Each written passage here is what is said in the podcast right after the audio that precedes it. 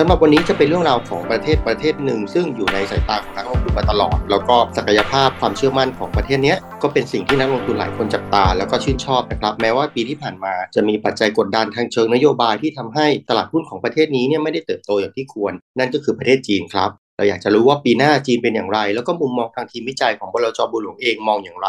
วันนี้เราจะให้น้องเอิร์ธเล่าให้ฟังครับ สวัสดีครับเอิร์ธสวัสดีครับพิเศษครับ สวัสดีครับผู้ฟังทุกท่านครับผม ครับเออเล่าให้ฟังหน่อยครับ ว่ามุมมองของจีนในสายตาของทีมลงทุนของเราเป็นอย่างไรครับครับสำหรับในฝั่งของจีนเองอะครับผมก็อาจจะขอเล่าไล่ไปก่อนนะครับว่าตั้งแต่ต้นปีมาเนี่ยจนถึงในฝั่งของตัวการประชุมใหญ่ของพรรคคอมมิวนิสต์จีนเนี่ยถือว่าหุ้นจีนนะครับเรียกว่าปรับตัวลงค่อนข้างรุนแรงเลย ถ้าเกิดเราไปดูครับพิเศษตัวของดัชนี MSCI China นะครับปรับตัวลดลงไปถึงเกือบครึ่งหนึ่งเลย ลดลงมากกว่าตลาดเกิดใหม่อื่น ๆด้วยนะครับ แต่อย่างไรก็ตามครับพี่เสกเราจะเห็นว่าตั้งแต่ถ้าเกือบ 1 เดือนที่ผ่านมาเนี่ยเราเริ่มเห็นหุ้นจีนเนี่ยเริ่มกลับมาอีกครั้งนะครับโดยหุ้นจีนเนี่ยมีการดีดตัวขึ้นกว่า 23%เลย แล้วก็แรงกว่าการฟื้นตัวของประเทศเกิดใหม่อื่น ๆเลยนะครับดังนั้นเนี่ยครับพี่เสกก็มีคำถามนะครับว่าเอ้ยการฟื้นตัวครั้งนี้เนี่ยถือว่าน่าจะมีโอกาสที่จะดำเนินต่อไปหรือเปล่า แล้วก็คำถามที่สำคัญก็คือว่าเฮ้ยถ้าเกิดเรามองไปในระยะข้างหน้า หรือปีหน้าเองเนี่ยการลงทุนหุ้นจีนจะเป็นยังไง แล้วประเด็นอะไรบ้างที่เราจะต้องติดตามครับพี่เสก แล้วประเด็นอะไรครับที่เอิร์ธคิดว่าเป็นปัจจัยที่นักลงทุนต้องติดตาม ถ้าสนใจจะลงทุนในหุ้นจีนครับ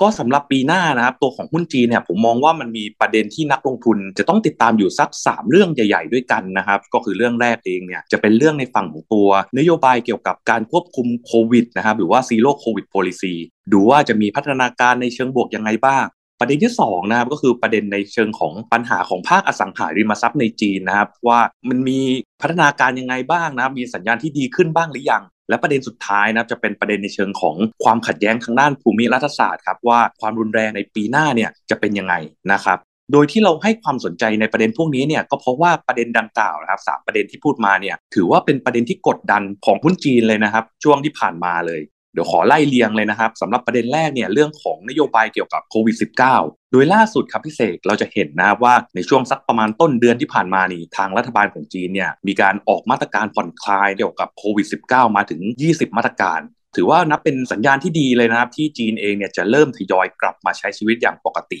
โดยคีย์หลักๆ ของมาตรการดังกล่าวครับพิเศษก็อย่างเช่น การลดระยะเวลากักตัวมาเหลือ 8 วันจาก 10 วันนะครับหรือว่าการสนับสนุนการเดินทางโดยใช้เครื่องบินมากยิ่งขึ้นนะครับ ซึ่งตรงนี้ก็จะปล่อยให้เที่ยวบินต่างๆ เข้าประเทศจีนได้ ถึงแม้ตัวของผู้โดยสารในสายการบินนั้นเนี่ยอาจจะติดโควิดก็ตาม หรือแม้แต่การพยายามที่จะทำ travel bubble ของจีนสำหรับพวกนักเดินทางระยะสั้น โดยที่ไม่ต้องกักตัวเป็นต้นนะครับแต่หลังจากที่มาตรการดังกล่าวออกมาเนี่ยครับพิเศษล่าสุดเนี่ยเราจะเริ่มเห็นข่าวที่เกี่ยวข้องกับการเร่งตัวขึ้นของผู้ติดเชื้อใหม่บ้างละตลาดเองก็เริ่มเก่งกันนะครับ ว่าแบบเอ้ยจีนเองเนี่ยจะเริ่มกลับมามีความเสี่ยงแล้วจะกลับเข้าสู่โหมดล็อกดาวน์อีกครั้งหรือเปล่า แต่ถ้าเกิดผมมองนะครับ ก็คือว่าตัวของมาตรการการผ่อนคลายโควิดที่ผ่านมา ผมว่าเป็นก้าวที่สำคัญที่จะทำให้จีนเนี่ยกลับมาใช้ชีวิตอย่างปกติเพราะถ้าเกิดพิเศษกลับไปดูครับ อย่างเช่น ผลของการผ่อนคลายมาตรการทางด้านโควิด ช่วงแรก ๆ ของประเทศที่ใกล้เคียงกับจีน ไม่ว่าจะเป็นตัวของฮ่องกงก็ตาม หรือแม้แต่ไต้หวัน พิเศษก็จะพบว่าการผ่อนคลายทางด้านโควิด -19 จะทำให้เกิดผู้ติดเชื้อที่มากขึ้น ซึ่งตรงนี้ครับพิเศษจะทำให้ตัวอัตราการเข้าโรงพยาบาลนะครับหรือแม้แต่อัตราการตายก็ปรับสูงขึ้น ซึ่งจังหวะนั้นเองตัวมาตรการการผ่อนคลายโควิดเนี่ยอาจจะหยุดลงหรือว่าประเทศดังกล่าวจะมีการกลับมาใช้การล็อกดาวน์นะครับในบางจุดแต่ในเมื่ออัตราการเข้าโรงพยาบาลหรืออัตราการตายของประชากรในประเทศเนี่ยเริ่มปรับลดลง ตัวของมาตรการผ่อนคลายทางด้านโควิดเนี่ยจะกลับมาดำเนินอีกครั้งครับพี่เสกและครั้งนี้ครับเราจะเห็นการเร่งการผ่อนคลายเข้าสู่โหมดปกติมากยิ่งขึ้น ด้วยภาพที่เป็นอย่างนี้นะครับผมก็เลยมองว่าตัวของมาตรการเกี่ยวกับโควิด -19 ของจีนเนี่ยอาจจะแบ่งเป็น 2 ขั้นครับพิเศษก็คือว่าในช่วงแรกเนี่ยเราจะเริ่มเห็นการผ่อนคลายนโยบายต่างๆ อย่างค่อยเป็นค่อยไป จะไม่ผ่อนคลายอย่างเต็มรูปแบบ ซึ่งตรงนี้ผมก็มองว่าเราอาจจะเห็นมาตรการ เช่น การลดระยะเวลากักตัว แต่อย่างไรก็ตามครับจำนวนผู้ติดเชื้อเนี่ยจะปรับเพิ่มขึ้น แล้วก็อาจจะเห็นอัตราการตายที่เร่งตัวขึ้นเช่นกัน ตรงนี้ก็จะทำให้ตัวของรัฐบาลจีนเนี่ยอาจจะพิจารณาที่จะใช้นโยบายเข้มงวดอีกครั้งนะครับแล้วก็ผู้คนในประเทศก็อาจจะยังไม่ได้เรียกว่ามีความเชื่อมั่นมากยิ่งขึ้น เพราะกลัวที่จะติดเชื้อบ้างละกลับมากักตัวบ้างละทำให้ในเชิงของกิจการทางเศรษฐกิจนะครับอาจจะฟื้นตัวได้ค่อนข้างช้าอยู่ แต่อย่างไรก็ตามครับในช่วงที่ 2 ที่น่าจะเกิดขึ้นก็คือว่าในเมื่ออัตราการเข้าโรงพยาบาล หรือแม้แต่อัตราการตายของคนในประเทศจีนเนี่ยปรับลดลงจากจุดสูงสุด ตรงนี้ครับพี่เสกผมมองว่าตัวมาตรการการผ่อนคลายโควิดเนี่ยจะมีมากขึ้นและเร่งขึ้น ตรงนี้ก็จะรวมถึงในฝั่งของการผ่อนคลายของการเดินทางเข้าออกประเทศจีนด้วยนะครับทำให้ผู้คนในประเทศเนี่ยจะเริ่มมีความกล้าที่จะดำเนินการใช้ชีวิตอย่างปกติมากยิ่งขึ้น การบริโภคสินค้าหรือบริการเนี่ยจะกลับมาเป็นปกติมากยิ่งขึ้น โดยช่วงที่ 2 ตรงนี้ครับพิเศษผมมองว่าพวกกิจกรรมทางเศรษฐกิจจะฟื้นตัวค่อนข้างเร็ว เมื่อภาพเป็นอย่างนี้ครับ ผมก็เลยมองว่าเอ้ยนโยบายเกี่ยวกับซีโร่โควิดจีนเนี่ยการฟื้นตัวของจีนจะเป็นไปแบบค่อยเป็นค่อยไปนะครับจะฟื้นตัวอย่างช้าๆในช่วงแรก แล้วก็จะเร่งขึ้นในช่วงหลังผมมองว่าเราน่าจะเห็นการฟื้นตัวที่เน้นๆเลย ในฝั่งของการฟื้นตัวทางเศรษฐกิจนะครับจากการผ่อนคลายของโควิด น่าจะเกิดขึ้นในช่วงกลางปีหน้าเป็นต้นไปครับพี่เสก แล้วประเด็นที่สองนะครับตองเอิร์ธเป็นประเด็นเกี่ยวกับเรื่องอะไรครับสำหรับประเด็นที่2ครับพิเศษก็จะเป็นในฝั่งของภาคอสังหาริมทรัพย์นะครับพิเศษก็จะเห็นว่าตัวของภาคอสังหาริมทรัพย์ของจีนเนี่ยเริ่มออกอาการที่ค่อนข้างมีปัญหาเนี่ยตั้งแต่ตัวของรัฐบาลจีนมีการใช้มาตรการ three red lines นะครับที่จะจำกัดการเข้าถึงเงินทุนของกลุ่มผู้พัฒนาอสังหาริมทรัพย์ รงนี้ตัวจีนเองก็มีเป้าหมายครับที่จะจำกัดการเก็งกำไรนะครับ แต่ผลกระทบที่เกิดขึ้นก็คือว่าเกิดปัญหาทางด้านสภาพคล่องของบริษัทอสังหาริมทรัพย์ เกิดการผิดนัดชำระหนี้โครงการต่างๆ ที่เคยสร้างไว้ก็ไม่สามารถดำเนินต่อได้นะครับ ความเชื่อมั่นของผู้บริโภคต่างๆ เนี่ยก็ปรับลดลง และสุดท้ายก็ลงมาสู่ในฝั่งของตัวยอดขายของบริษัทต่างๆ ที่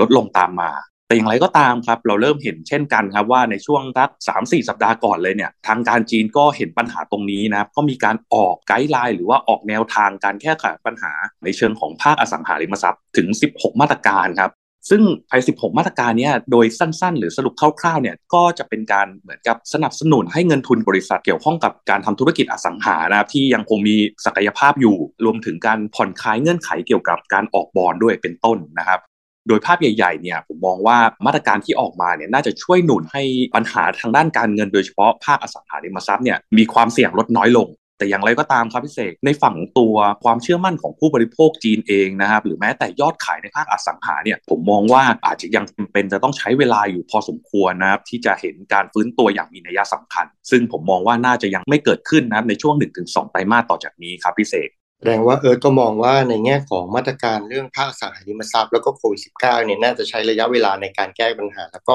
ค่อยๆ คลี่คลายประเด็นของโควิด -19 นะครับ ทีนี้แล้วประเด็นสุดท้ายล่ะครับเอิร์ธมันใช่เรื่องของความขัดแย้งทางการเมืองของจีนกับประเทศต่างๆหรือเปล่าครับใช่เลยครับพี่เสกก็สำหรับประเด็นสุดท้ายที่เราจะต้องจับตาเนี่ยสำหรับปีหน้านะครับก็เป็นประเด็นความขัดแย้งตรงนี้นะครับผมมองนะครับว่าประเด็นนี้เนี่ยในปีหน้าน่าจะยังคงมีความเข้มข้นอยู่อย่างต่อเนื่องนะไม่แพ้ปีนี้เลย ความขัดแย้งตรงนี้เนี่ยก็อย่างเช่น ความขัดแย้งของเกาะไต้หวันก็ตามนะครับการถอดถอนบริษัทจดทะเบียนจีนในสหรัฐก็ตาม หรือแม้แต่การกีดกันของsemiconductor ก็ตามแต่อย่างไรก็ตามครับ ผมว่ามีประเด็นหนึ่งที่เราควรจะให้ความสนใจนะครับก็คือว่าเอ้ยความขัดแย้งตรงนี้ในปีหน้าเนี่ยจะปะทุเป็นสงครามหรือเปล่า เหมือนที่เกิดขึ้นในยูเครนในปีนี้ ผมเองนะครับก็อาจจะบอกว่าเอ้สำหรับปีหน้าอาจจะยังไม่ใช่เวลา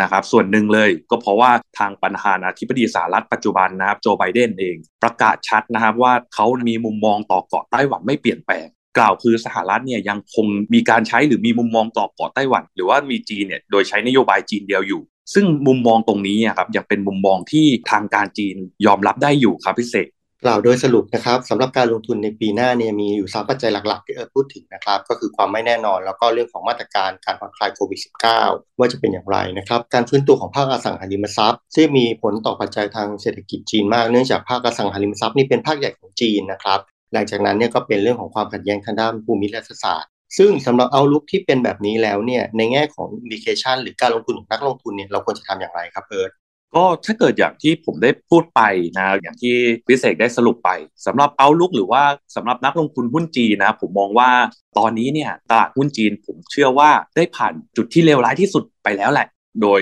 ปีหน้าเนี่ยการฟื้นตัวของเศรษฐกิจเอง หรือแม้แต่ผลประกอบการของบริษัทจดทะเบียนเนี่ยน่าจะค่อยๆ ทยอยฟื้นตัวอย่างค่อยเป็นค่อยไปนะครับหนุนโดยทั้งการผ่อนคลายในเชิงโควิด มาตรการสนับสนุนภาคอสังหานะครับ แล้วก็ถ้าเกิดเราไปดูณปัจจุบันเนี่ยในเชิงของ valuation ของหุ้นจีนนะหรือมูลค่าหุ้นจีนเนี่ยมีการปรับตัวลดลงสอดคล้องกับข่าวร้ายที่เกิดขึ้นในปีนี้ไปพอสมควรแล้วนะครับไม่ว่าจะดูจากตัวเลขในอดีตก็ตาม หรือแม้แต่ตัวเลขเมื่อเปรียบเทียบกับดัชนีหุ้นตลาดเกิดใหม่ก็ตาม ดังนั้นนะครับผมมองว่าด้วยการล็อกดาวน์ที่เข้มงวด หรือว่าความเสี่ยงของภาคอสังหาจีนเนี่ยที่จะค่อยๆ ทยอยลดลงในปีหน้าเนี่ยผมมองว่าปีหน้าเองเนี่ยการลงทุนหุ้นจีนน่าจะมีโอกาสครับพี่เสก คือถ้ามองเรื่องของการลงทุนนะครับ นักลงทุนเนี่ยก็จะเปรียบเทียบว่าตลาดนี้กับตลาดนั้นเนี่ยเป็นอย่างไร ในแง่ของจีนนะครับ เมื่อถูกนำไปเปรียบเทียบกับประเทศหลาย ๆ ประเทศ ในฝั่งตะวันตกหรือฝั่ง develop market ก็จะพบว่าประเทศเหล่านั้นเนี่ยยังมีความไม่แน่นอน แล้วยังมีความเสี่ยงที่น่ากังวลมากกว่าโดยเปรียบเทียบนะครับมุมมองของผมเอง ผมมองว่าในแง่ของประเด็นเรื่องเงินเฟ้ออัตราดอกเบี้ย หรือว่าความขัดแย้งทางด้านของสงครามในกลุ่มยุโรปเอง เมื่อเทียบกับปัจจัยที่เรามองเรื่องของจีนที่คุยกันในวันนี้เนี่ยไม่ว่าจะเป็นเรื่องของโควิด -19 หรือภาคอสังหาริมทรัพย์ ซึ่งจีนเขาเองเขาก็มีนโยบายที่จะค่อยๆผ่อนคลาย แล้วก็ผ่อนปรนรวมทั้งแก้ปัญหาเรื่องอสังหาริมทรัพย์ซึ่งไม่น่าจะกลายเป็นปัญหาใหญ่เหมือนกับที่ก่อนหน้านี้เราเคยกังวลกันในเคสเอเวอร์กรีนนะครับ โดยส่วนตัวก็มองว่าโอกาสของการลงทุนในจีนเนี่ยมีมากกว่า ถ้าเราสังเกตเห็นจากข่าวที่ออกมานะครับในวันที่ตลาดหุ้นจีนเนี่ยเด้งขึ้นมาก็เด้งขึ้นมาค่อนข้างรวดเร็ว เพราะฉะนั้นในแง่ของนักลงทุนที่สนใจจะลงทุนในจีนนะครับ ผมคิดว่าบางทีการรอคอยความชัดเจนทางด้านเศรษฐกิจ หรือข้อมูลต่างๆเนี่ยอาจจะไม่ทันในแง่ของการลงทุน เนื่องจากการลงทุนเองเนี่ยมักจะไปเร็วกว่าตัวเลขทางเศรษฐกิจที่ออกมาเสมอนะครับและยิ่งปัจจุบันการไหลเวียนของเงินลงทุนต่างๆเนี่ยก็เกิดขึ้นอย่างรวดเร็วนะครับ เพราะฉะนั้นสำหรับนักลงทุนที่สนใจลงทุนในจีน ผมแนะนำให้ทยอยเติมพอร์ตแล้วค่อยๆ ทยอยสะสมได้นะครับแต่ประเด็นที่อยากจะฝากไว้ก็คือว่าปัจจุบันผมเชื่อว่านักลงทุนไทยเนี่ยมีการลงทุนอยู่ในจีนเยอะพอสมควร ลองพิจารณาดูพอร์ตของแต่ละท่าน ว่าจีนเนี่ยเป็นสัดส่วนเท่าไหร่ในพอร์ตที่เป็นส่วนของหุ้นของท่านนะครับผมพบว่านักลงทุนหลาย ๆ คนนี่มีพอร์ตหุ้นจีนที่ค่อนข้างใหญ่ ถ้าเยอะอยู่แล้วอาจจะไม่จำเป็นต้องเติมเพิ่ม ประเด็นเนื่องมาจากว่าเราก็ไม่อยากให้พอร์ตของนักลงทุนแต่ละท่านเนี่ยมีความเสี่ยงเกินไป หรือว่าไปผูกติดกับปัจจัยใดปัจจัยหนึ่งมากเกินไป โดยที่ไม่ได้มีการกระจายความเสี่ยง อย่างเช่น นโยบายของประเทศจีน ซึ่งมีความชัดเจน แล้วก็มีผลต่อการลงทุนในประเทศจีนมากนะครับ ถ้าเราผูกติดนโยบายของจีนกับพอร์ตของเรามากเกินไป และถ้าสมมติว่าจีนเขาใช้นโยบายที่ค่อยๆ รักษา ค่อยๆ กดดัน มันไม่ได้เป็นไปตามการฟื้นตัวอย่างที่เราคาดหมายว่ามันจะเกิดใน3-6เดือน มันก็อาจจะทำให้พอร์ตของท่านเสียโอกาส หรือว่าไม่ได้เติบโตอย่างที่ควรได้นะครับ หลักการลงทุนที่ดีก็คือมีการกระจายความเสี่ยงที่เหมาะสม เติมพอร์ตในส่วนที่มีโอกาสการลงทุน แต่ถ้ามากเกินไปก็อาจจะทำให้พอร์ตนั้นมีความเสี่ยงในแง่ของความผันผวน แล้วก็การเติบโตที่ควรจะเป็นได้ครับ